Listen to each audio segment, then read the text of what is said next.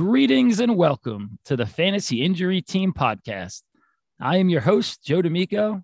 We got a tremendous show for you guys today. Today's topic is injury updates. We'll dive into the latest injury news, get you up to date analysis from a real doctor of physical therapy on how players are progressing and whether you should draft them or not.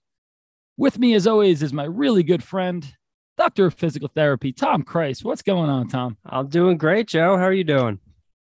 It's draft season, baby. It it's is draft season. I'm so excited. How many do you have this week?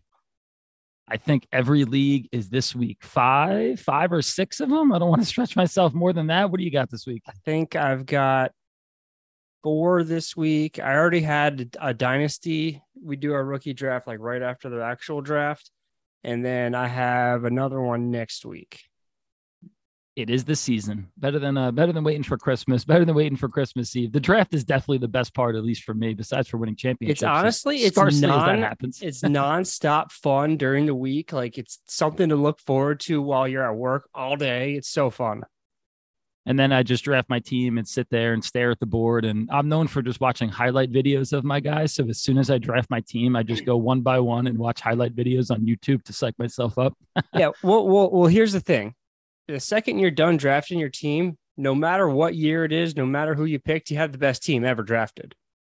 And you got to show that off. Listen, best team. I, my team's better than you here. I start looking at my matchup. It's time, baby. This is the most exciting time of the year. Plus, those of you guys that know me, and even if you don't, I got a baby coming. Uh, my beautiful wife is due. Hopefully, she listens to the podcast on September 4th. So the baby could come right now while we're recording. It could come during my home league draft, in which case I don't know what I'm going to do, but it's a real exciting time. Back to school for me as a teacher. Tom, this is this might be the biggest week of my life now. This is a huge week for you. Are you ready for all of this? Legit the biggest week of my life, I think. And and I can't stop smiling. I'm super excited about uh, it. So. We're excited for you.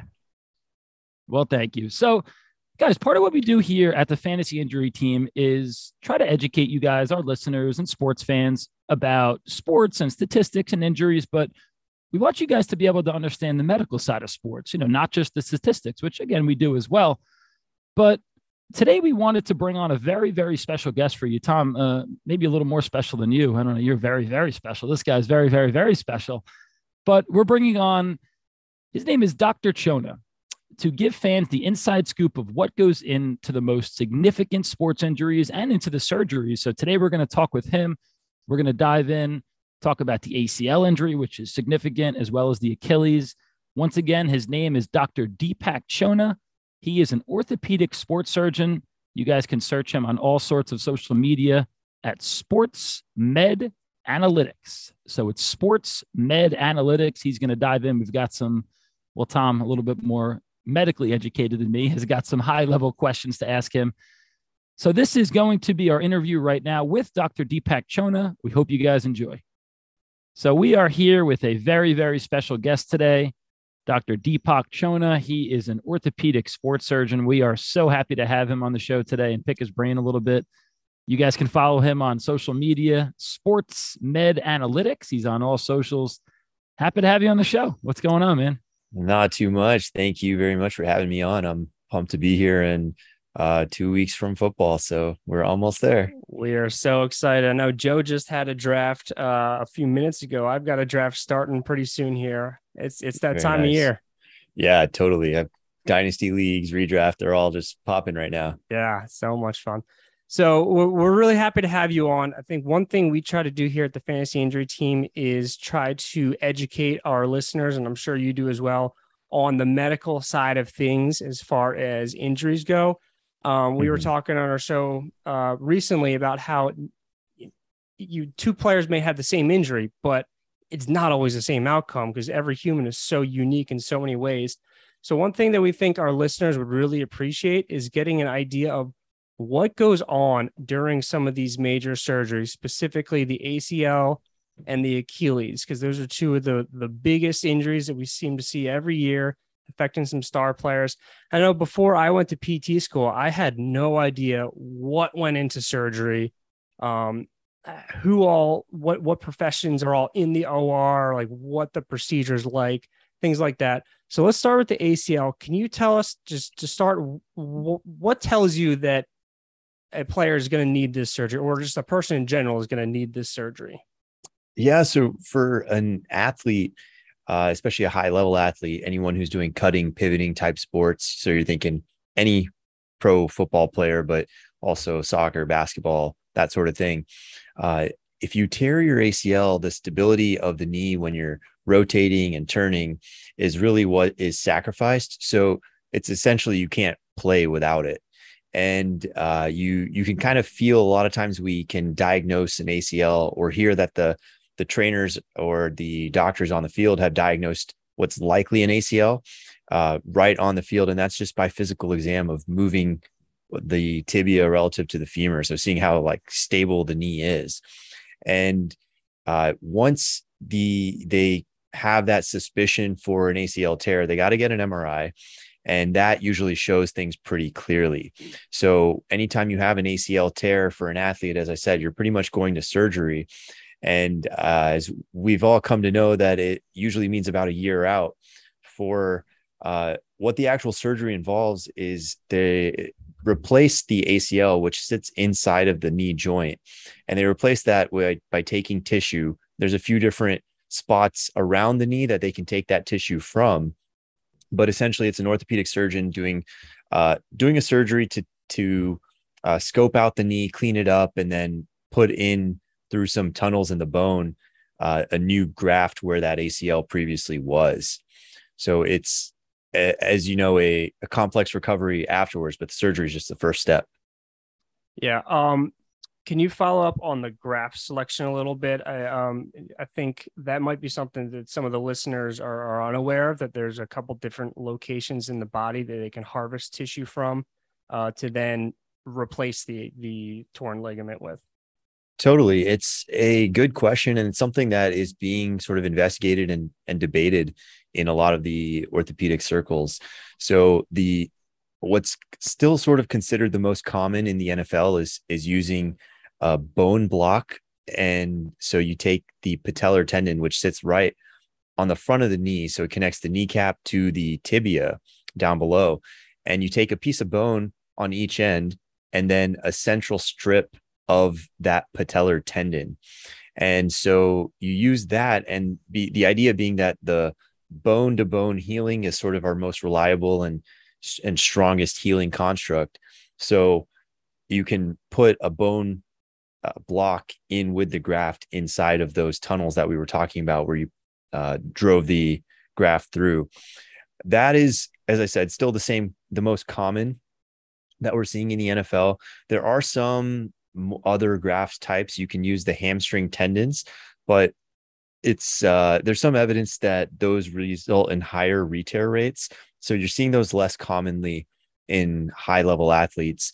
Uh, and then one that's gained steam recently is the quadriceps tendon. So it's right above the kneecap, and you can take it with or without a piece of bone from the kneecap. But the uh, quadriceps tendon seems to have some promising results, and it's not. I wouldn't say it's commonly used in in super high level athletes, but it's becoming increasingly so. So I think that's probably what we're going to see mostly is patellar tendon and quad tendon going forward. Yeah. Interesting. And they all, of course, had their pros and cons. Um, I know I've I've treated many patients who have had the um, patellar tendon graft, and early on in rehab, a lot of times they have a lot of anterior or front of knee pain that can can slow things down initially, but it sounds like in the long term that that's the stronger um, route to go. And then I've I know the hamstring graft, it's not only a higher ACL retear rate, but also you run the risk for hamstring injuries down the road as well. Yeah, and as you can imagine, you take you know you're kind of uh, robbing Paul to pay Peter, if you will. So you're you're you're sacrificing something somewhere, regardless. Uh, what we do know pretty definitively is that for active people and especially high level athletes, you want to use your own tissue. So even though it, it is a downside of taking that from the person, uh, it's still more reliable of a repair and stronger of a repair biologically than using a cadaver tissue, which you might see in some older patients.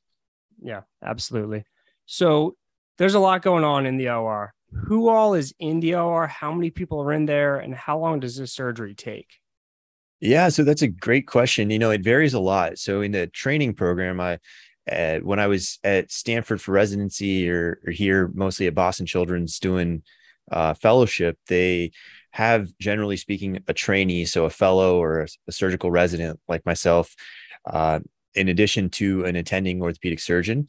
And then in a lot of cases, there's also a physician assistant. So I would say in general, I've done the surgery with two to three people as part of the operating team. And then there's also a uh, a, a scrub staff person who is helping to sort of like arrange the instruments and give them in a timely manner to the surgeon. So, and then beyond that, there's an anesthesiologist give making sure the patient's safely asleep. There's a uh, a, a, circulating nurse getting any materials that don't need to be uh, sort of touched sterilely arranged as well. So there's a team usually ends up being around five or six people in the OR at, a, for a given surgery, and it usually takes somewhere between 45 minutes and depending on how hard things are, an hour and a half. Yeah, one that's quicker than I thought, and two, that's a lot of people in a room. yeah, and that that's. Yeah when I was a PT student, I had the opportunity to watch some shoulder surgeries, and that was the first thing that stuck out. I was like, "There's so many people in here." I, I don't know why I didn't think in my head that obviously, you know, it's a major pr- procedure happening here. Of course, there needs to be a lot of hands on deck. But again, that's why we wanted you to come on because I think a lot of listeners think it's probably just the surgeon and one other person in there, but it's it's a whole team. Uh, yeah, last, totally. Yeah. Last couple questions on the ACL, and then we'll uh, we'll speed off to the Achilles. We always hear that the surgery was successful right after surgery. What does that mean? Because if I think it's one thing for it to be successful right after surgery, but then we're looking long term. I know you guys are doing a lot of work on what does that really mean as far as an athlete returning successfully. Yeah, that's a great question. You you're right. You totally hear almost every time that surgery was a success. What surgery being successful in an ACL means is uh, when they look at the meniscus. So there's often tears in the meniscus, which is sort of like a, a shock absorber in the knee. Uh, so when you tear the ACL, that trauma can sometimes tear the meniscus. So it means either they cleaned it up or they repaired that meniscus well. And then regarding the ACL, it means essentially the the graft that they put in place of the torn ACL is doing its job. It's in the right position. It looks good, and and the stability of the knee when you test it uh, is pretty solid right after the surgery, and that's that's what it means. And essentially, you know, you should in especially in experienced surgeons' hands that you would expect that to be almost every time uh, a successful short-term result. Now, the question, as you sort of alluded to, becomes what about the long term? And there's some aspects of this where the surgeons, it's out of the surgeon's hands. There's some aspects of the biology that do cause a higher risk of arthritis once you've turned your ACL. They do cause further uh, potential for meniscus tears or injury to the cartilage, et cetera. But ultimately, returning to sports is all about recovery of the strength and the conditioning, and then what we call the neuromuscular coordination, which I know you work a lot with, Tom. And it's essentially that ability to make movements fast and and with balance uh, when multiple muscle groups are firing almost simultaneously. Yeah, exactly. In, in the PT literature, we talk about this 90%, the, the surgical leg should be about 90% of the non-surgical. And strength in, in various single leg balance tests and functional hop tests.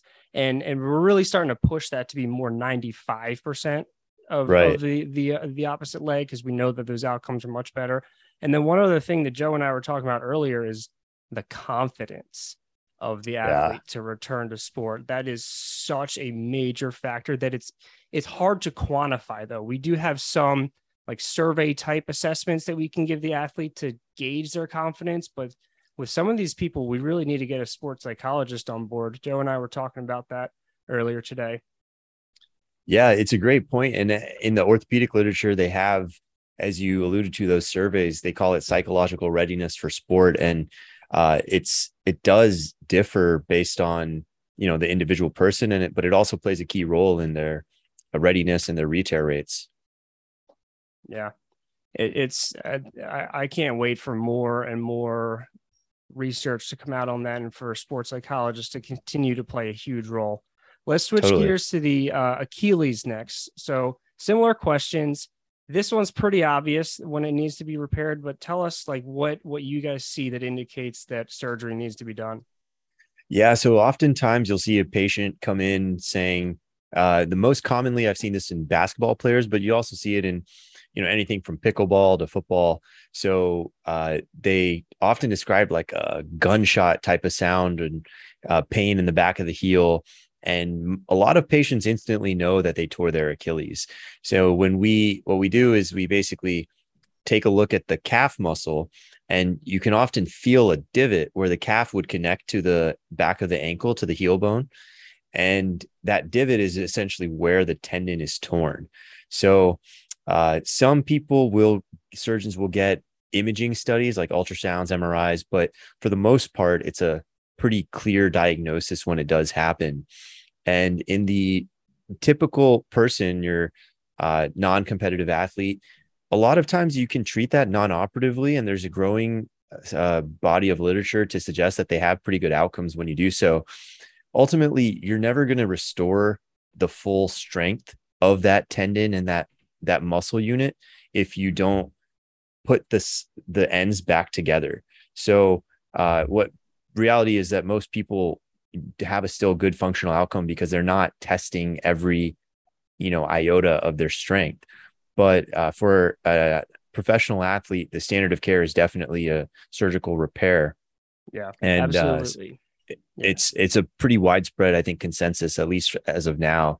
Uh, just because you can't really restore that uh, tension to the tendon.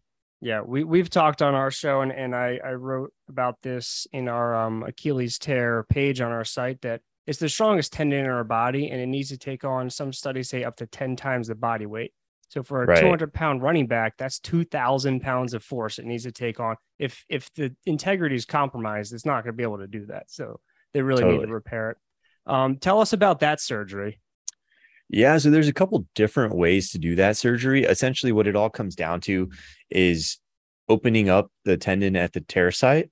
And usually you, you get a little bit of a gap there and you're sewing the two pieces back together. And uh, when you do that, you're doing your very best to restore what's considered the anatomic tension. So essentially, like the length of the unit before the tear happened. And the problem is sometimes when you have these tears, there's damage to parts of the tendon. So you have to cut pieces of it out. And that changes things a little bit. The other aspect to it is that a lot of times you repair something at a fixed tension and then over time it stretches out a little bit because it's a biologic tissue. And as a result of that specifically, I think is why we see a fair amount of of high level athletes who rely on quickness really uh, have a setback from an Achilles injury in particular.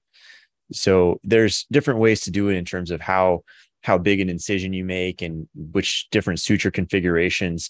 And there's a lot of testing that's been done on cadavers uh, in the past, probably five years or so, of these different configurations. So I think we have it relatively optimized, but uh, always room for improvement as a surgical field. Yeah, I know you were saying on Twitter a, a, month or two ago that there's been some some really recent advances, uh, particular citing Cam Akers. If I remember correctly, there's some like Russian gymnast recently who made it back to the Olympics in like three or four months. Um. I don't know if you heard about that one, but I that was that sounds like thing. a stretch, three or four months. Well, you, you, you, I don't know. That's what the report said, but um, yeah, it's it's always so cool to see how every it seems like every five ten years these outcomes from these major injuries just improve dramatically. Like I can remember in the early 2000s when I started really getting into football, ACL tear your career was done. Now it's it's a right. one year setback, one one and a half year setback.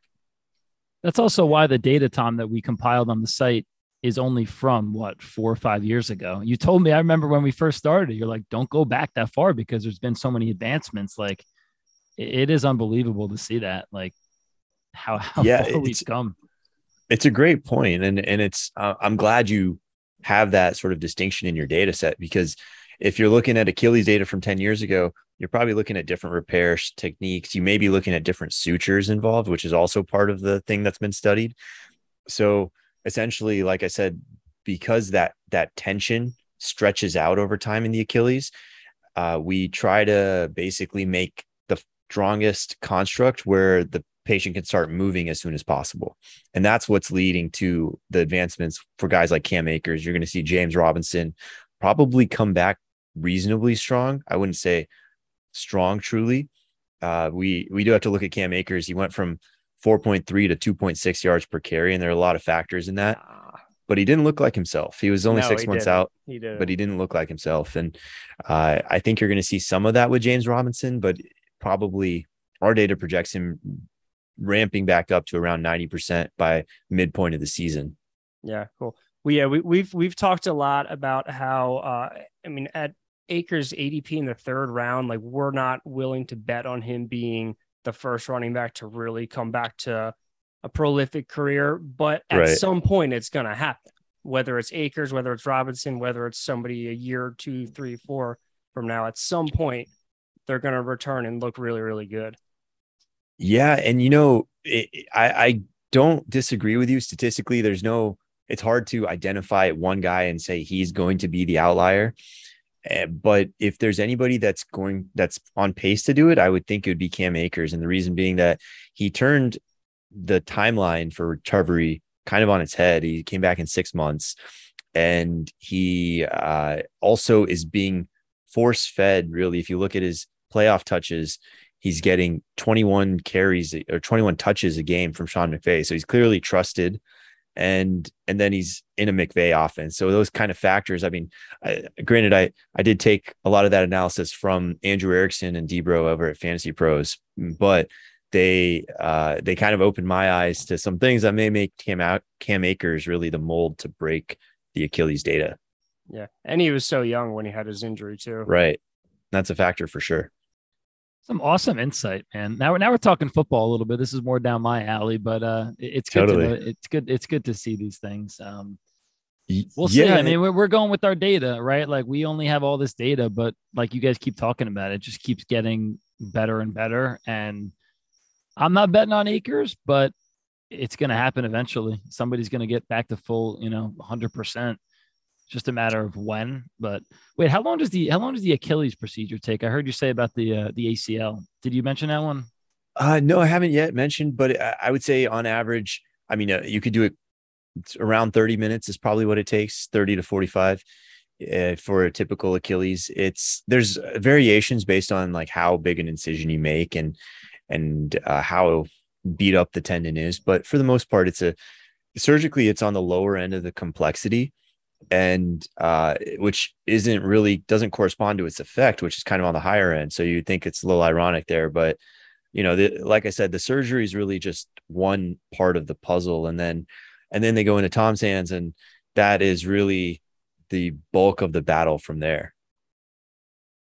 Yeah, I'm just that, amazed at how quickly it goes. Like anytime now yeah. I hear about a procedure or somebody's getting something done. Yeah. If you if you had to ask me, I would have said, yeah, like a three or four hour thing. I don't know. What the hell do I, what does the average fan know? Like no, 30, totally. Don't yeah, laugh at me, Tom. 30 minutes. I'm like, well, it's no, unbelievable. That, that's, that's, that's exactly why we wanted Dr. Chona to come on because the average fan, like you, Joe, that's, I think that's a, a rational thought. Right. And, you know, if, if I were, if I hadn't been doing the surgeries, I would have thought that like something as, that affects people so drastically, like an ACL or an Achilles, would be right like you said hours. Uh it's just that ultimately like the biology of uh, of the problem biology and the mechanics of the repair are variable complexity you know and and that's really what determines how the how long the surgery takes. But then the effects of the injury are are so much different. It's its own own animal. All right. Well uh we appreciate it man. Wish you the best of luck. You're a guy that i'm not sure i would want to be in a fantasy league with because some of the analysis I just heard was stuff that I've never considered and things like we talk about how we like players at their ADP. You're really getting into it. So it's uh it was definitely a pleasure to have you on. And what's your uh give, give yourself a little plug here, Sports Med Analytics? Yeah, thank you very much. Uh, again, Deepak Chona with Sports Med Analytics, all one word. Uh, you can find on any uh, social media platform, mostly Twitter, TikTok, YouTube, and Instagram. And then we're we're going to be on sportsmedanalytics.com, but we're reworking our site, so it should be up and running in the next couple weeks here before football season. And uh, we're, like I said, pumped to uh, to pumped to be joining y'all and pumped to be in this space where it's so critical, and I think we can gain a real edge, you know, over our fantasy league opponents. I feel like I got a big edge already just from listening to this and just been getting into the injury reports so much. So totally, tr- truly a pleasure, man. Thank you so much for coming on the show. All right, great interview. Really, some good inside information there. It's cool to know what goes into the actual injuries. We just see these big phrases pop up all the time ACL or even things like MCL, Achilles, hamstring. It's good to know what is actually going inside of it and, and going on inside of the human body it's pretty amazing. It really is. It's it's so interesting how how complex our bodies are and how you know one thing somewhere can affect the way we move somewhere else. It's it's really fascinating, and that's really one of the main things as you hit on earlier in the show. It's one of the main things we try to provide for our fans and our listeners is not just the numbers behind these injuries, but what is happening that is causing these players to miss so much time or to not return to to being the player that they once were. And what is all the hard work that goes into getting back on the field? And it's a lot of hard work. Little personal story. I remember probably about two or three years ago now had some back problems. I was young man then 27 years old.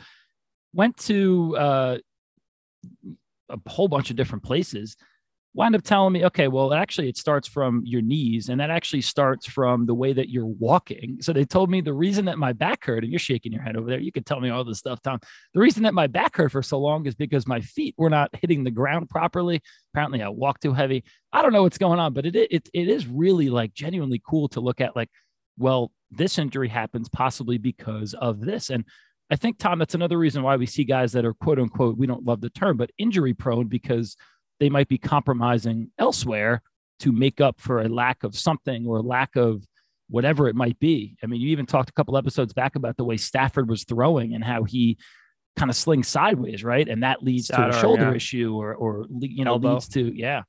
Um, yeah, and and, awesome. and, we've we've hit on that, and that's why we we uh we really look at the injury history as well. You know, I've I've spoken over and over again about how the ankle sprains or the ankle injuries are going to potentially affect the way someone moves for the remainder of their career if they don't rehab it properly. And that we talked about with Cam Akers, we talked about with Michael Thomas, how that could be a factor in in what's we're hearing about their injuries in this preseason. And that's our goal. That's what we want to do. We want to get you guys dominating and really prepared for your fantasy drafts, but we're going to hit you guys with these all year long. I mean, there's going to be injuries. It is a relentless, tough physical league and a physical sport we're going to see injuries pop up all year. So make sure you guys give us a listen. We're going to have weekly podcasts, tons of great articles. Once again, as you guys already know, we're the fantasy injury team. We're putting out articles. Tom and Sam just put out some tremendous, really amazing content. Vin Vento, a great friend of the show and contributor, has tons of great articles too. But that's what we're doing here, Tom. We're educating the people. I feel like home. I feel like I'm a teacher all over again, just in a different aspect of the world. Joe, it's preseason for you too as a teacher it's preseason. I went today to set up my classroom a little bit, doing the mental prep, getting ready, getting my rosters ready. It's uh the only wow. thing is there's no draft. I don't get to pick uh, my students that get to come to my could classroom. Could you imagine? All right, we're gonna have a draft for uh, U.S. History one this year. First pick. What what round would you go in in a history draft, Tom? Uh, I don't think you would want me early in that one. Yeah, I don't know if you'd be a sleeper either, Tom. I don't know what you'd really be. you'd be uh I don't even know. I'm, I'm, trying to come up with a player comparison for you. I'll think of one by the end of the show. Uh, maybe Kenny Golladay. Uh, yeah, that's a, a guy who uh, is paid too much to underwhelm us in, in every time that he uh, has an opportunity to do so. So, all right. So once again, that was Dr. Deepak Chona. Awesome interview. Really good insight there. So we thank him so much for being on the show. And one more time, we'll give him a shout. Sports Med MED Analytics. Sports Med Analytics so let's dive in here, Tom. We got a bunch of injury updates for you. We got about a dozen of them or so. We're going to fly through them, just talk about guys during the preseason that we've heard a little bit about, or in some cases, a lot about. Tom will give you some medical insight on that, on the injuries, on what's going on with them. I'll give you my fantasy outlook on them, see if anything's changed. But let's start with some wide receivers here, Tom. So guy who is is now getting drafted early second round. I had him last year a bunch. I love the talent, love the player. A lot of you guys should too. CeeDee Lamb, wide receiver 13 last year. We know no no more Amari Cooper. He's gone. Listen, people are thinking he should be a lock for the top 10. Definitely stepping into that wide receiver one role. He has a laceration on his toe, which requires stitches. According to his quote, uh, it was not on the field. It was while he was doing clown stuff. um, we don't know exactly what that means, but I don't think it was on the field. But anyway, Tom, what lacer? First off, what's the word laceration? And then we'll let Well, you get into the medical off- terminology. Doing clown stuff. Aren't those clown shoes huge? Like, how do you cut yourself wearing those things? Um, Over la- overcompensating, Tom. I don't know. guess. Exactly. I There you go. Overcompensation. um, a laceration is the fancy word for a cut. Um, and obviously, it was deep enough that it needed stitches. Uh, we don't know exactly how deep. We, we don't know what part of his toe it was on. Was it on the bottom of the toe, the top of the toe, the side of the toe? Was on the bottom of the toe, that would be more concerning, but still not super concerning, um, only because that's the part that's constantly getting contacted with the ground. If it was over a joint, the skin over a joint, then we're again a little more concerned, but not really, because every time you would bend that joint, it's going to stretch the the healing wound. Um, generally, about two to three weeks with the stitches for it to to heal up to where it can take on pretty good stress again. Uh, but that's dependent on how big and how deep it is, which is information we don't have. But Dallas does not sound overly concerned about him being ready for week one. And this injury was about two weeks ago, so he's he's probably pretty close to being back anyway. No reason to think that this is going to impact the rest of his season. So he has a paper cut and he's going to be fine. Yeah, something like that. Uh, maybe a little more serious than that. Okay, Tom. So laceration again, just a cut on the toe, some stitches, but he's going to be okay. I mean, if he was to miss time, which he we are absolutely not saying, it looks like it's totally going to be fine for CeeDee Lamb. You'd be able to give a bump to a guy like Schultz, or uh, I mean, Gallup is still hurt, but they have rookie Tolbert there as well. I'm still Tony- sold on Tony Lamb. Pollard. Of course, Tony Pollard. Yeah, how can I forget him? Um, definitely going to catch a ton of passes this year. Just for fantasy, I don't love Dak this year. I think last year he was going as like the sixth, seventh, eighth quarterback. He still has the weapons. I think they're still going to be a run heavy team. You're going to see Zeke, as, as much as people might not like, get the ball a ton. Jerry Jones has come out uh, uh, so many times and said our offense runs through Zeke, which it probably does. We'll see guys like Pollard. We'll see a lot of dump off passes. I think Dak's still a fine option as your as a QB one for you. Maybe later, you know, QB nine, QB ten, QB eleven.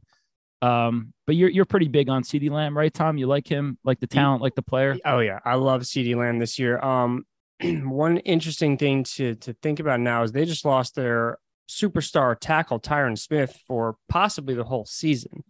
So he he protects Dak's blind side, and that, that's a big loss for this whole offense. I think. Um, if you want to get cute with the analysis of Tyron Smith's absence, maybe it actually benefits Tony Pollard because he's the player that they get out in space versus Zeke, who they just pound it up the middle with. Um, I think that's just getting a little a little fancy though. I think that that's a loss for the whole offense. so underrated and we'll try to do a better job too of talking about it. I think we do, but offensive line, man, it, it's it's a, it's I said this before, it's not everything, but it's a lot. And and that's a big a loss. You said that was their left tackle? Yeah, Yeah. I mean, that's a big loss. Still, us at Fantasy Injury Team, at least me and Tom, we're not fading CeeDee Lamb for any reason. Should be all systems go. I mean, once again, as we wrap up with him, wide receiver 13 last year, it can't get worse. no, right? he, he's just that's his, that's his floor. He's that has to be that. his floor. And I don't think he has the ceiling to be wide receiver one, but he's going to be a wide receiver one. And if you can get this guy late um, or, or mid second round as your wide receiver one and kind of stabilize your team with another really high end receiver or one of those, you know, workhorse running backs, I got no problem drafting Lamb. Love the guy. So that is Mr. CeeDee Lamb. Now on to a guy who I think he's made an appearance on every show, Tom. it's Just Mike about, Evans. It's yeah. Mike Evans. I mean, he's eight years or so in the league. He's only missed. I mean, I always find this miraculous. Missed only seven games in eight seasons. So a He's- guy that plays Always on the injury list though. It's so frustrating. And what's that injury? It's the hamstring. It's Yes. always the hamstring issue. So he, he suffered another small one, sat out for two weeks. Um, Now I'm learning, Tom. This is a soft tissue injury, correct or no? That's correct, That's correct Joe. All right. So what's the deal with Evans? Are we concerned with him? We talk about how he plays through pain and plays through these small injuries, but are we, are we worried about him in any way, Mike Evans? Well, here's the thing. He played in their most recent preseason game. So that tells me he's ready to go for week one. But like we've mentioned before, a previous hamstring injury increases the risk for another by 2.7 times, especially in someone who's had such a history of this. That being said, he averages missing less than one game per season. For him, like we, we were just talking about offensive line, I think that is actually what's starting to make me a little concerned with Mike Evans, who's more of a deep threat guy, is their offensive line issues. Brady's not going to have as much time as he'd like to throw. Mike Evans' A dot, his average depth of target is 13 yards compared to his teammates Chris Godwin, who is 7.3, Russell Gage, 9.3, and Leonard Fournette, of course, being a running back, is less at 0.8 average depth of target. So that means if Brady needs to get the ball out quicker, Evans' counterparts are the ones who typically catch the ball closer to the line of scrimmage. So, like a, a quicker throw. So, I think the, I'm not concerned about Evans himself, but that O line situation is starting to get me a little, a uh, little uh, hesitant. Yeah, there we talked about I think last show or the show before. The O line is in shambles. I mean, for me, Evans is a guy I've been fading all year. And again, fading at his ADP. You know, there's always a situation where I would draft him, but Targets have been down each of the last two seasons. He was outside the top 20 in targets last year. Um, he's getting older. We know about the Julio Jones signing. Russell Gage is not a superstar in the league, but a guy that does demand some targets. Uh, sure, Tom Brady can support all of these guys. I've been out on Evans pretty much all year. When we first did our ranks, Tom, I actually had Evans at wide receiver five. Now I have him down in the seven, eight, nine range, which again is still top 10.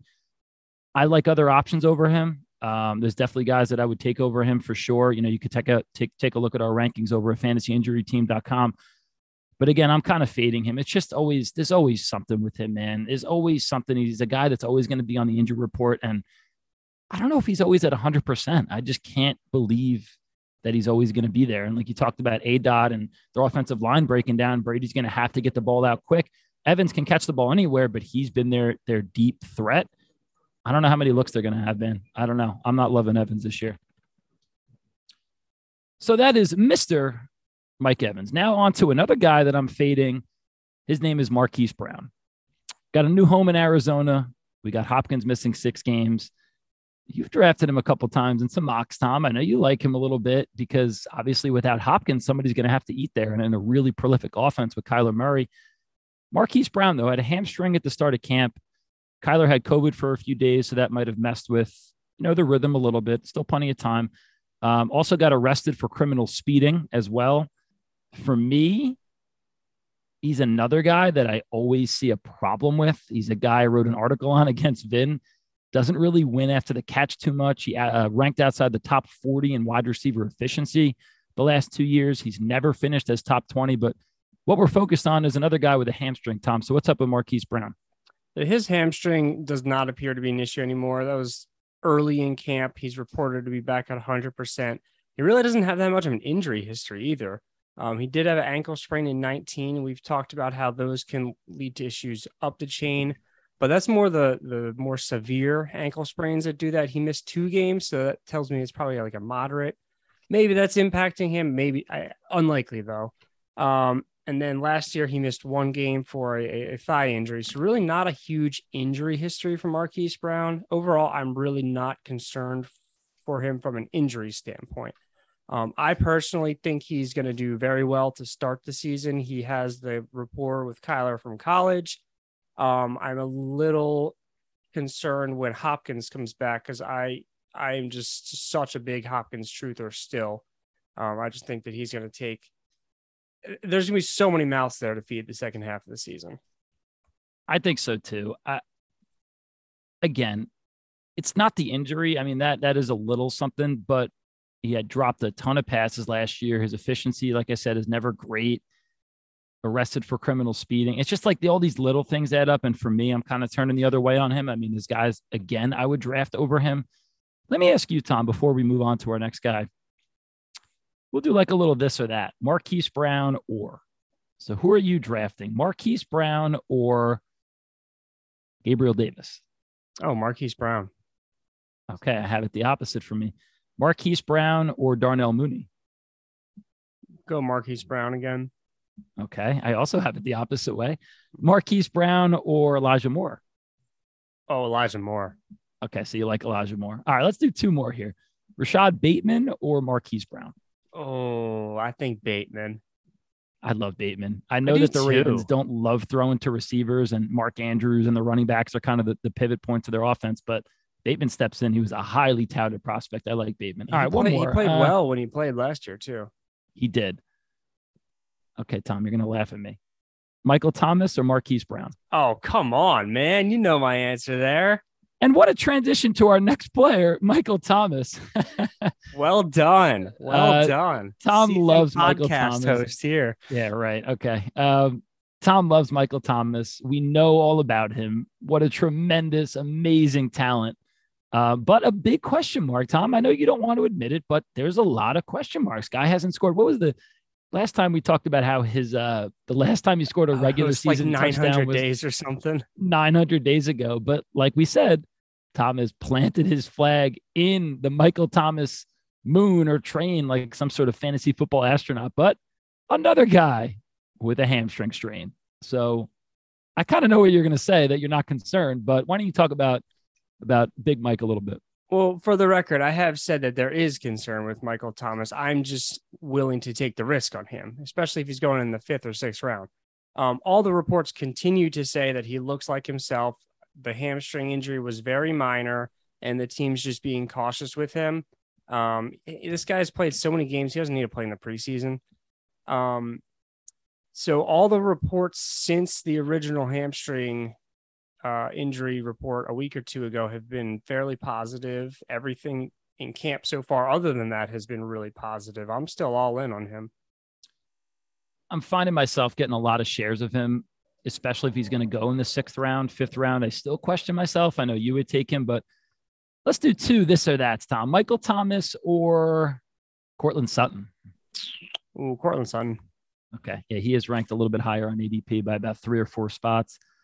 How about DK Metcalf or Michael Thomas? Oh, Michael Thomas. I forget where it was. Oh, it was on our um our Mount Rushmore. I had DK on my Mount Rushmore, my bad Mount Rushmore, who's not going to return their ADP. And Michael Thomas is a guy who will. All right, one more, one more. How about Allen Robinson or Michael Thomas? I know you kind of like both of them. That's a really good one. It depends on my roster construction up to that point. If I have a bunch of safe guys already, I'm going to go with Michael Thomas in that upside. If I have a bunch of more volatile, high risk, high reward guys, I'm going to go with Allen Robinson because he's just so, I think he'll be so steady in that Robert Woods role where we saw Woods finish between like 15 and 20 for three years in a row. I'm with you there. I mean, it's it's about how much risk you want to take. We talk about that a lot, but I know I drafted a quote unquote floor team for our mock draft, but the more I do mocks and the more now this is draft week, I want to win my league. I'm not interested in third. I'm not interested in fourth. Who's going to win you the league? Who's going to take you over the hump? I think Michael Thomas is your guy. Definitely question marks on it, but Tom, the amount that we talk and the amount that uh, we go over stuff, I think you've convinced me to uh, to grab as many shares as I can of, of MT. That's what I'm here to do, Joe. All right. Guys, do you love your golf coach, but wish the customer experience was more modern and seamless? Try a Astruzi, an innovative golf coach business management platform designed for players and their coaches. Your Astruzi player locker makes applying your training material super easy by organizing images, videos, and training notes in chronological order by session. Your coach will love our tools for real time scheduling, payment processing, and chat. After downloading Astruzi from the Apple App Store, invite your coach during account setup. That is Struzy. Okay, two more wide receivers. Tom, we got my guy, well, my New York guy, Kadarius Toney. Tons of articles on him that I've read.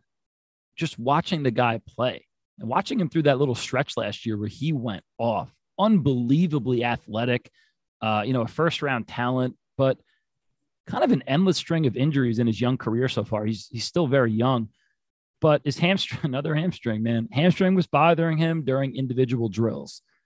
What is your level of concern with Kadarius Toney? Because his seems to be a little more serious than some of these other guys, and now we're getting pretty close to week one. What's the deal with him? So, out of everyone we've talked about so far, he's the only one that it looks like may not be ready week one. There was a video a couple days ago of him running routes towards the end zone, and it looked bad. Like he did, he was very hesitant to weight bear on the injured leg, no push off at all. That tells me that his hamstring at that point was still hurting him quite a bit. And the way the muscle healing goes is you have this phase where there's the acute inflammation, and that's when it really hurts. After that, you have the repair phase where the inflammation is going down, but the tissue is still not at a strong capacity yet. Then you get past that, and and you're enter what's called the remodeling phase, where the tissue starts to regain its strength, its tensile capacity. Plus, there's not really any pain. Typically, that phase is when players will be able to return to to being competitive on the field. But it sounds like Toney, just based off that video, was still in the first phase.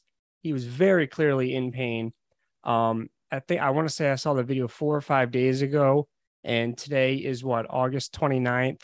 Season starts in about 11 or 12 days. Um, I, I think it's a stretch for him to be on the field week one based off the evidence that we have. Daboll says he's hopeful Toney will be ready in the season opener. That's not very reassuring at all. Um, here's the thing if they're smart, they will not rush him back. If that's the case, you may miss a few weeks of him. You can stash him on your IR if you're in a league that has one. If you're not, talk to your commissioner because every league should have an IR spot. Love that. And then, um, I, I, mean, by week three, four, something around there, he should be ready to go. And I, I agree, he's going to be a very impactful player when he's on the field. If they do rush him back, I would be a little concerned based off what information we have as of right now. Never good to see. Those are all great points. Never good to see a player rush back. I mean, I can go on and on about why he's so good and his talent and upside Again, last year, top five in the NFL against man coverage. The other four guys were Adams. As a Kupp, rookie, that's amazing. Unbelievable. Davante Adams, Cooper Kupp, DK Metcalf, DK Metcalf, excuse me, and AJ Brown. He's crazy fun to watch. I'm rooting for him, obviously, as a Giants fan. But again, I don't know if I want to spend draft capital on a guy that he's already, you know, again, we don't love the term injury prone, but every time we've seen his name, it hasn't necessarily been for positive. All these little you know, nick ups and, and things that are going on. So kind of a tough guy to draft, but a guy that's not tough to draft, Tom, is Saquon Barkley. I think he only sees a benefit from this. I, Barkley, I can't say enough good things about. I'm taking him everywhere. The amount of targets he's going to get. We talked about Kenny Golladay earlier. He's kind of turned to nothing and been a huge disappointment. Um, there's injuries all along that wide receiver corps in New York, and Toney, who's been banged up a lot it's pretty significant. So Barkley, Barkley, Barkley, Barkley. And one more thing, Tom, is I think we we mention injuries and us in the industry, we talk a lot about these these players, right? And I think we, a lot of us or a lot of the people treat them almost like they're not people. And let me tell you what I mean by that. Like these guys are, are people, right? They're human beings. They live through through struggles and they work their butts off. So I just want to ask you, Tom, about the confidence level. I mean, every injury is going to be different, but I just kind of thought of this like if you've ever been hurt, you know, you know, going back to working out or going back to playing a sport, right? You might kind of temper it a little bit and, and go back slowly. But like, is this something that not even just with Kadarius Toney? and sorry, it's taking me so long to get the question out, but is there is there a, a level of confidence that these guys need to see or feel? Like, a, is that is that something that goes into this? Absolutely, that is a massive factor in returning from injuries, especially the more severe injuries and especially the ones that happened on the field. So, you know, we talk about CeeDee Lamb who injured himself doing clown stuff. The the human psychology does not associate that injury with playing football, whereas a, a running back who tears his ACL in a huge game or something is now going to associate that injury with the game that he loves and it is going to have a negative connotation towards that game now. There's a lot of sports psychology research on this stuff. I would love to get a sports psychologist on our show to talk about this sometime. So if there's any listening out there, please send us a DM. We would love to have you on. but the one of the last phases of returning to sport after injuries, always getting that confidence back. Stephania Bell of ESPN did it did an awesome interview with Saquon actually. Um, she posted this on her Instagram story a few weeks ago of how he was saying that the confidence he has in his leg this year versus last year is night and day. Um, and and and you kind of saw that in the way he was running last year, a little bit tentative and just kind of looked hesitant to make cuts that he was making as a rookie when he really burst onto the scene, even back to Penn State as well. Yeah. Yeah. It, it's such a major factor. I, I can tell you from personal experience, clinically, I've seen so many patients who are ready physically to return to their sport, but it's their their own fear is preventing them and and I've had to refer them to to counseling or psychology to get over that final barrier. So much of the game is mental. It's it's it's something we should definitely look a little bit more into in the future. But that that was awesome analysis. I'm always just curious too because again, like we treat them like, all right, he's hurt, okay, four to six weeks, and he's back now. Well, it's not always the case. Like there might be some hesitancy there, or or some you know, just takes a little bit more time for some of these guys. So Good answer, Tom. I put you on the spot there. Of course, you nailed it. All right. We've got one more receiver for you, a couple running backs and a tight end, and that will do it for our show. So we're rolling right through here, guys. So we are on to another wide receiver here. Our last one, Diontae Johnson, exited the preseason game with a shoulder injury. Looked pretty good. Caught a nice 38 yard pass down the sideline. He landed awkwardly, was sidelined, and eventually sent back to the locker room. What is our level of concern, our worry, our analysis on the target hog, Diontae Johnson? No concern whatsoever. Tomlin already said that if it was a real game, he probably would have been able to go back in. And Diontae Johnson himself has said that he feels fine. Watching the video, uh, I mean, it was hard to see from the angle, at least that I had, but it looked the the impact could have been a minor AC joint injury or just a, a general strain or sprain in the shoulder, but uh, nothing really to make of this at this point. He's going to be ready to go week one. Okay. You like him at his ADP somewhere around the fifth round or so?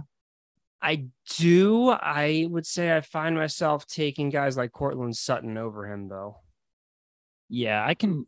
Looking at the list, I would take right around him guys I would take over him Michael Thomas, Bateman, I think Allen Robinson, Courtland Sutton, Terry McLaurin, Mike Williams. I would take him over guys probably like Mooney, Jeudy, and I we're just kind of splitting hairs, but he's been good. I mean, last year took a ton of targets. The only thing with him is I think that the Steelers are going to throw less. Very, very low A dot last year and not a good catch rate. The reason for his success last year is because Big Ben would just pepper him Eat with him. targets 10, 11. You could go look, go look at his game log. It's, it's ridiculous 10, 11, 12 targets a game, even more. So I think he's going to get the ball. He commands targets because he's always open but he's not always open deep down the field. And that's a guy that I'm kind of looking for a little bit more. George Pickens has really emerged. He looks really, really good. Claypool is a beast. We know Najee Harris. I just don't know. Freiermuth is is in his second year. He looked really good last year. Yeah, he's a viable tight end. I mean, I just don't know who's going to be throwing the ball. Mitch Trubisky, Kenny Pickett. Again, Diontae Johnson's awesome, but I just don't love the upside there. You know, there's guys, like I said, that I would take over him as well. So, okay, before we go, we have five players left, but if you've listened this far, you will be rewarded, ladies and gentlemen. You know what time it is. It is time for our trivia question of the day. So, quick reminder what we are doing here is on our last episode, this is episode seven, on episode six, and also on our next episode, episode eight, we are asking you, the listener, one fun trivia question. You can answer us by sending us a message on Twitter at injury underscore fantasy for every correct answer. So you're only allowed one answer per question, but for every answer, your name goes into a drawing, every correct answer. Your name goes into a drawing. And Tom, it's time to tell them about the jersey that we got. So here's what we're going to do we're going to make this fun. We got two jerseys here, both signed, both with all their authentication and both framed. We've got a Dalvin Cook jersey, which looks really freaking sweet and we've got an Austin Ekeler jersey signed, and it looks really, really we've sweet. two first round running backs. I we made a promise. I told you we weren't getting any any schlubs, none of these late guys, right? So if you win our first contest here, a contest here, we will give you the choice of the player that you want, whether you want Cook or you want Ekeler. So if you want to go back and get another entry, if this is the first time hearing about it, go listen to our last show. But without further ado, here's our question for this show. In the last 20 years, this could be any position, the last 20 years in a PPR setting, who is the player who scored the most fantasy points in a single game? So I'll ask it one more time. In the last 20 years, we're talking about a full PPR. What player scored the most points in one single game? There's a lot of good players to pick from. in the last 20 years. It took Tom a little bit of time to get the guy. He eventually got him, but there was, and we talked about this guy. I'm not, I'm not even going to tell you how many points he scored. It's laughable, but imagine having this person and losing. Like you just, you just need to quit for, forever at that point. You're, you're just, you're just out at that point. It's, it's unbelievable. So, all right, guys, so you can get up to three entries. And you know what? We're feeling super generous today. It's summer. I got a baby coming. I got five drafts this week. We're feeling real good. You can win another entry so we're going to give you a chance right now to win a fourth entry. All you have to do is we're going to post a tweet in the next 24 hours or so about this contest. All you need to do is reply and tag three people, three friends, any of your friends that you want who love fantasy football, who might like us.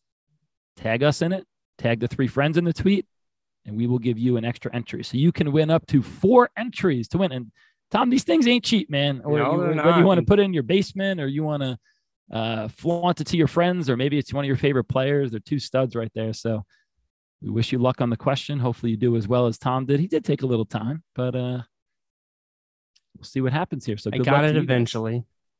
He gets it eventually. All right, five players left here. Talk about some running backs. Another guy that is a frequent guest on our show, Cam Akers. Tore his Achilles in July of 2021 frequently been held out of practice this preseason. McVay is saying that he's still, which is not surprising to us, still not operating at 100%. What are we thinking there with, with Cam Akers? So apparently today was the first day he returned to 100%. Um, of course, them being in California, their practices are a little bit later. So that report just recently came out. Um, we talked we talked about this before. You know, he's got the Achilles injury. He also has a history of a high ankle sprain. So there's two ankle injuries that can lead to further injuries down up the chain in the future. I wouldn't be surprised if he's a guy that continues to pop up on the injury report, whether it's a minor one or, or something more significant happens. We've talked about all summer long how we are so out on this guy at his ADP, which is currently in the third round. Um, the injury risk is is too high. No running back has ever really been a productive running back after an Achilles injury. He could be the first, but I'm not taking that, that chance. And his counterpart, Darrell Henderson, has returned to practice a few days ago, and he's just really good. They're both going to get the ball. Like, this is not going to be Todd Gurley getting the ball 30 times a game like it was for the Rams in the past. Somebody's going to draft Cam Akers. It's not going to be me. It's not going to be you. I think if you guys want exposure to this backfield and to this awesome offense, just take Henderson. Take him eight, nine, ten rounds later, right? I'm out on Akers at his ADP, all these different concerns that we have. Um, I'm kind of avoiding him at all costs. Okay. Next guy is a guy that I'm not avoiding at all costs, Najee Harris. So it just came out, I think, maybe yesterday or the yeah, it was, was yesterday. Really kind of out of left field, out of nowhere, that he's been dealing with. It's the same injury Travis Etienne had, right? Tom, a Lisfranc sprain? Yes, uh, much different severity. Okay, so why don't you talk about him a little bit? Najee Harris. I mean, he, he just played, right? Didn't he just play in the last preseason yeah. game? Yeah, he played a couple days ago. So yeah, that was kind of weird that that report came out after he just played like a full half in the preseason game. Um, apparently, four or five weeks ago, he had the Liz Lisfranc injury, and we we need to remember that every injury has a spectrum. Almost every injury has a spectrum of severity.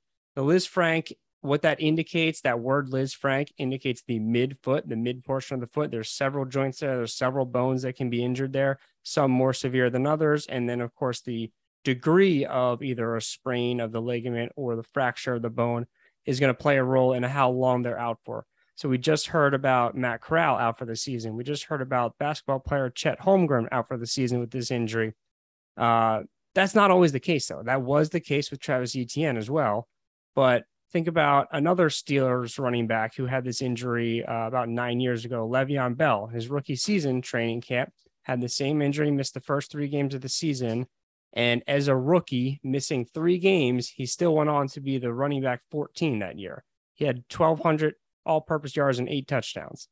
Um, Sam did a really good job in our Lisfranc injury page on fantasyinjuryteam.com. He, he found some really good uh, evidence as far as what the medical literature shows for this injury.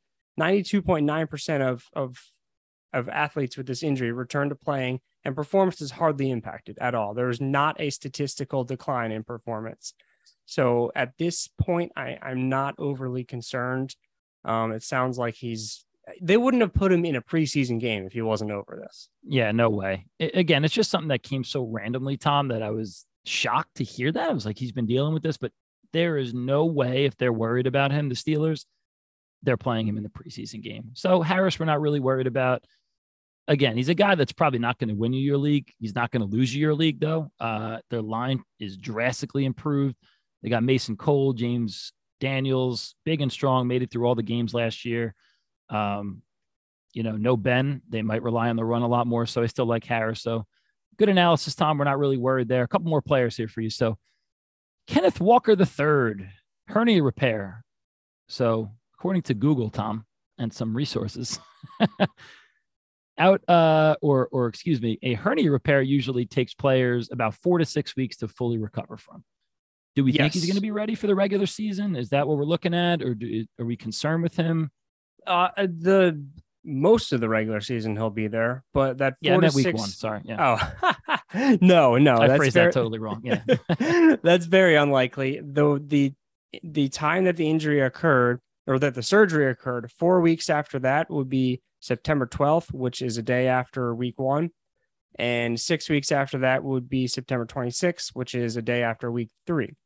So t- typically, they're not going to be cleared for contact, for weightlifting, for any any kind of exertion before the four week standpoint or four week time point. With him being a professional athlete, maybe he will get cleared at four weeks, which would allow him to play week two. But I, I don't know why Seattle would rush him back because this is the type of thing that that surgery gets disrupted. They need to do the surgery again, and then it's another four to six weeks. Uh, and they have Rashaad Penny Travis Homer is still there and he's not great, but he's been reliable for them for several years. I don't see why they would rush him back before about week three or four. Okay. And it's the fact that he's a rookie too that makes me a lot more cautious to even think about drafting him. He was already going late, but a rookie that's already going to miss the start of the season, which is so significant to his learning curve and to understanding the offense and getting out there and getting reps in a real live football atmosphere. I think he's a big avoid for me, and I think Rashaad Penny is a big. What's the opposite of avoid, Tom? Buy. Sure. Okay. Buy sell. Okay. Uh, so we are definitely in on Penny and and out on Walker just because of, of the injury restraints there. One more running back. So we got this news last night. Really, really sad and unfortunate news, and we feel terrible for him. It's Brian Robinson. He was shot in the glute and the lower leg. Thankfully, they're not life threatening. Scary news though. I was out golfing and, and I got the tweet, I think from Schefter or whatever, and it was just like a bombshell. I mean, it was just so surprising because Robinson was a guy who I was taking in a lot of leagues. He, he, was really good. I think he went, where did he go? Alabama. I was watching some tape on him. Yeah, Alabama. Look great. But you just, I mean, you hate to see this for any human being eh, on the earth, but a, a guy that that looked like he had a lot of promise.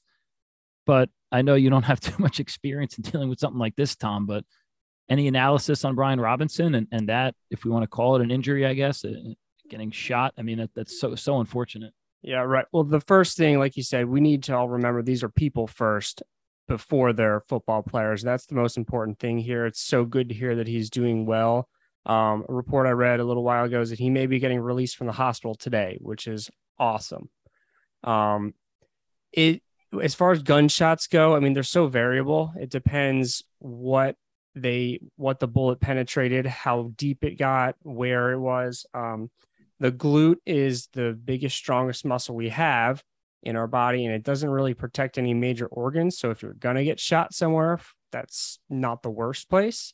That being said, depending on the degree of damage the bullet did to his muscles, like I said, that's our biggest, strongest muscle we have. There's no guarantee that he'll get that muscle back Um, but again, I don't know how how deep it, the bullet went. It may have not been that severe there.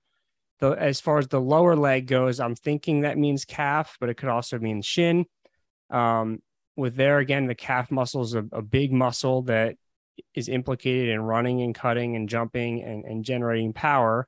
So again, it depends on the depth of the the shot and how much damage it did to that muscle and if that muscle can regain its strength. The other thing in the calf that we're concerned about is there's some nerves there. If there's any nerve damage from this, then that is going to really, really impact his ability to get back to playing football. We hope that that's not the case, but at this time, we don't know. We're not speculating anything. We are, we'll need to keep waiting for more reports, but we hope that he, that we hope that he's doing well. 100% agree, Tom. Yeah, our mm. hearts and prayers are out to him. We're just happy that he's doing well. And like you said, he's out of the hospital. So thank God for that. And we will definitely monitor that. So our last player is a tight end, Darren Waller. Super talented guy dealing with a hamstring injury. That seems to be one of the themes of the show, Tom. Hamstring. They're looking to sign him to or, or give him a, a another contract to make him one of the highest paid tight ends in football. But again, dealing with the hamstring, what's our severity level there? Well, we don't really know because there hasn't been a whole lot of reports on the on the severity of the hamstring injury. We know he's missed a lot of time, but now that we're hearing about this new contract, there's a lot of speculation that yeah, he got injured, but maybe it was more of a hold in type situation, hold in for the new contract if as why he he wasn't practicing. We don't know that. That's just some reports that I've seen that that could be the case. Um, but regardless, I mean, we know he's super talented. So as soon as he is back on the field, we he's a terrific asset. As far as the stats on tight ends, how they're affected by this injury, it's a modest decline in the first game back from this injury. They averaged 1.9 points per game below their pre-injury baseline, with only 33% of them meeting their pre-injury baseline the first game, but they're pretty much back to normal in games two and three. So let's say that he is to start week one. Maybe you would expect a little decline in performance there, but not like he'd be back to his baseline by week two. Okay, fair enough. And if he was to miss any time, I think we would definitely see a bump in Hunter Renfrow. Uh, I don't know how much more we could really bump up Davante Adams, but just something again to monitor. And it's so important for you guys and for us just to monitor injuries closely and check out our website, guys stats don't lie. Listen, trends tell the truth. I mean, it's not going to be 100%, right? But go look and see how do players perform? How do tight ends or running backs perform one game after dealing with a Liz Lisfranc injury or a hamstring or a torn Achilles? Check it out, extrapolate it over time, make decisions for yourself. That's what we're here to do, Tom. Educate the people. That's right. Especially the hamstring. That's our biggest sample size for any of these injuries. There's some really telling trends there. Right. All right. Well, that about wraps up our show. We hope you guys love the show. We love recording this for you guys. Once again, Tom, big week for me, man. Big week for you. I got the baby and some drafts. You just got uh, some drafts. We're so excited for you. We're excited for you and Brittany and, and your soon to be daughter, Avery. Well, thank you so much, guys. Just a couple reminders. Um, don't forget to answer that question. If you guys want to get an extra entry, you can tag us and tag three of your friends in it. And listen, if you guys have any questions now that we're right around the corner here from drafts, people are already drafting if you guys want to send us draft questions, message us on Instagram or, or message Tom or message us on Twitter, whatever you guys want to do. We're here for you. We would love to hear from you guys. But as always, from the fantasy injury team, thank you guys so much for listening. And we'll see you guys next time.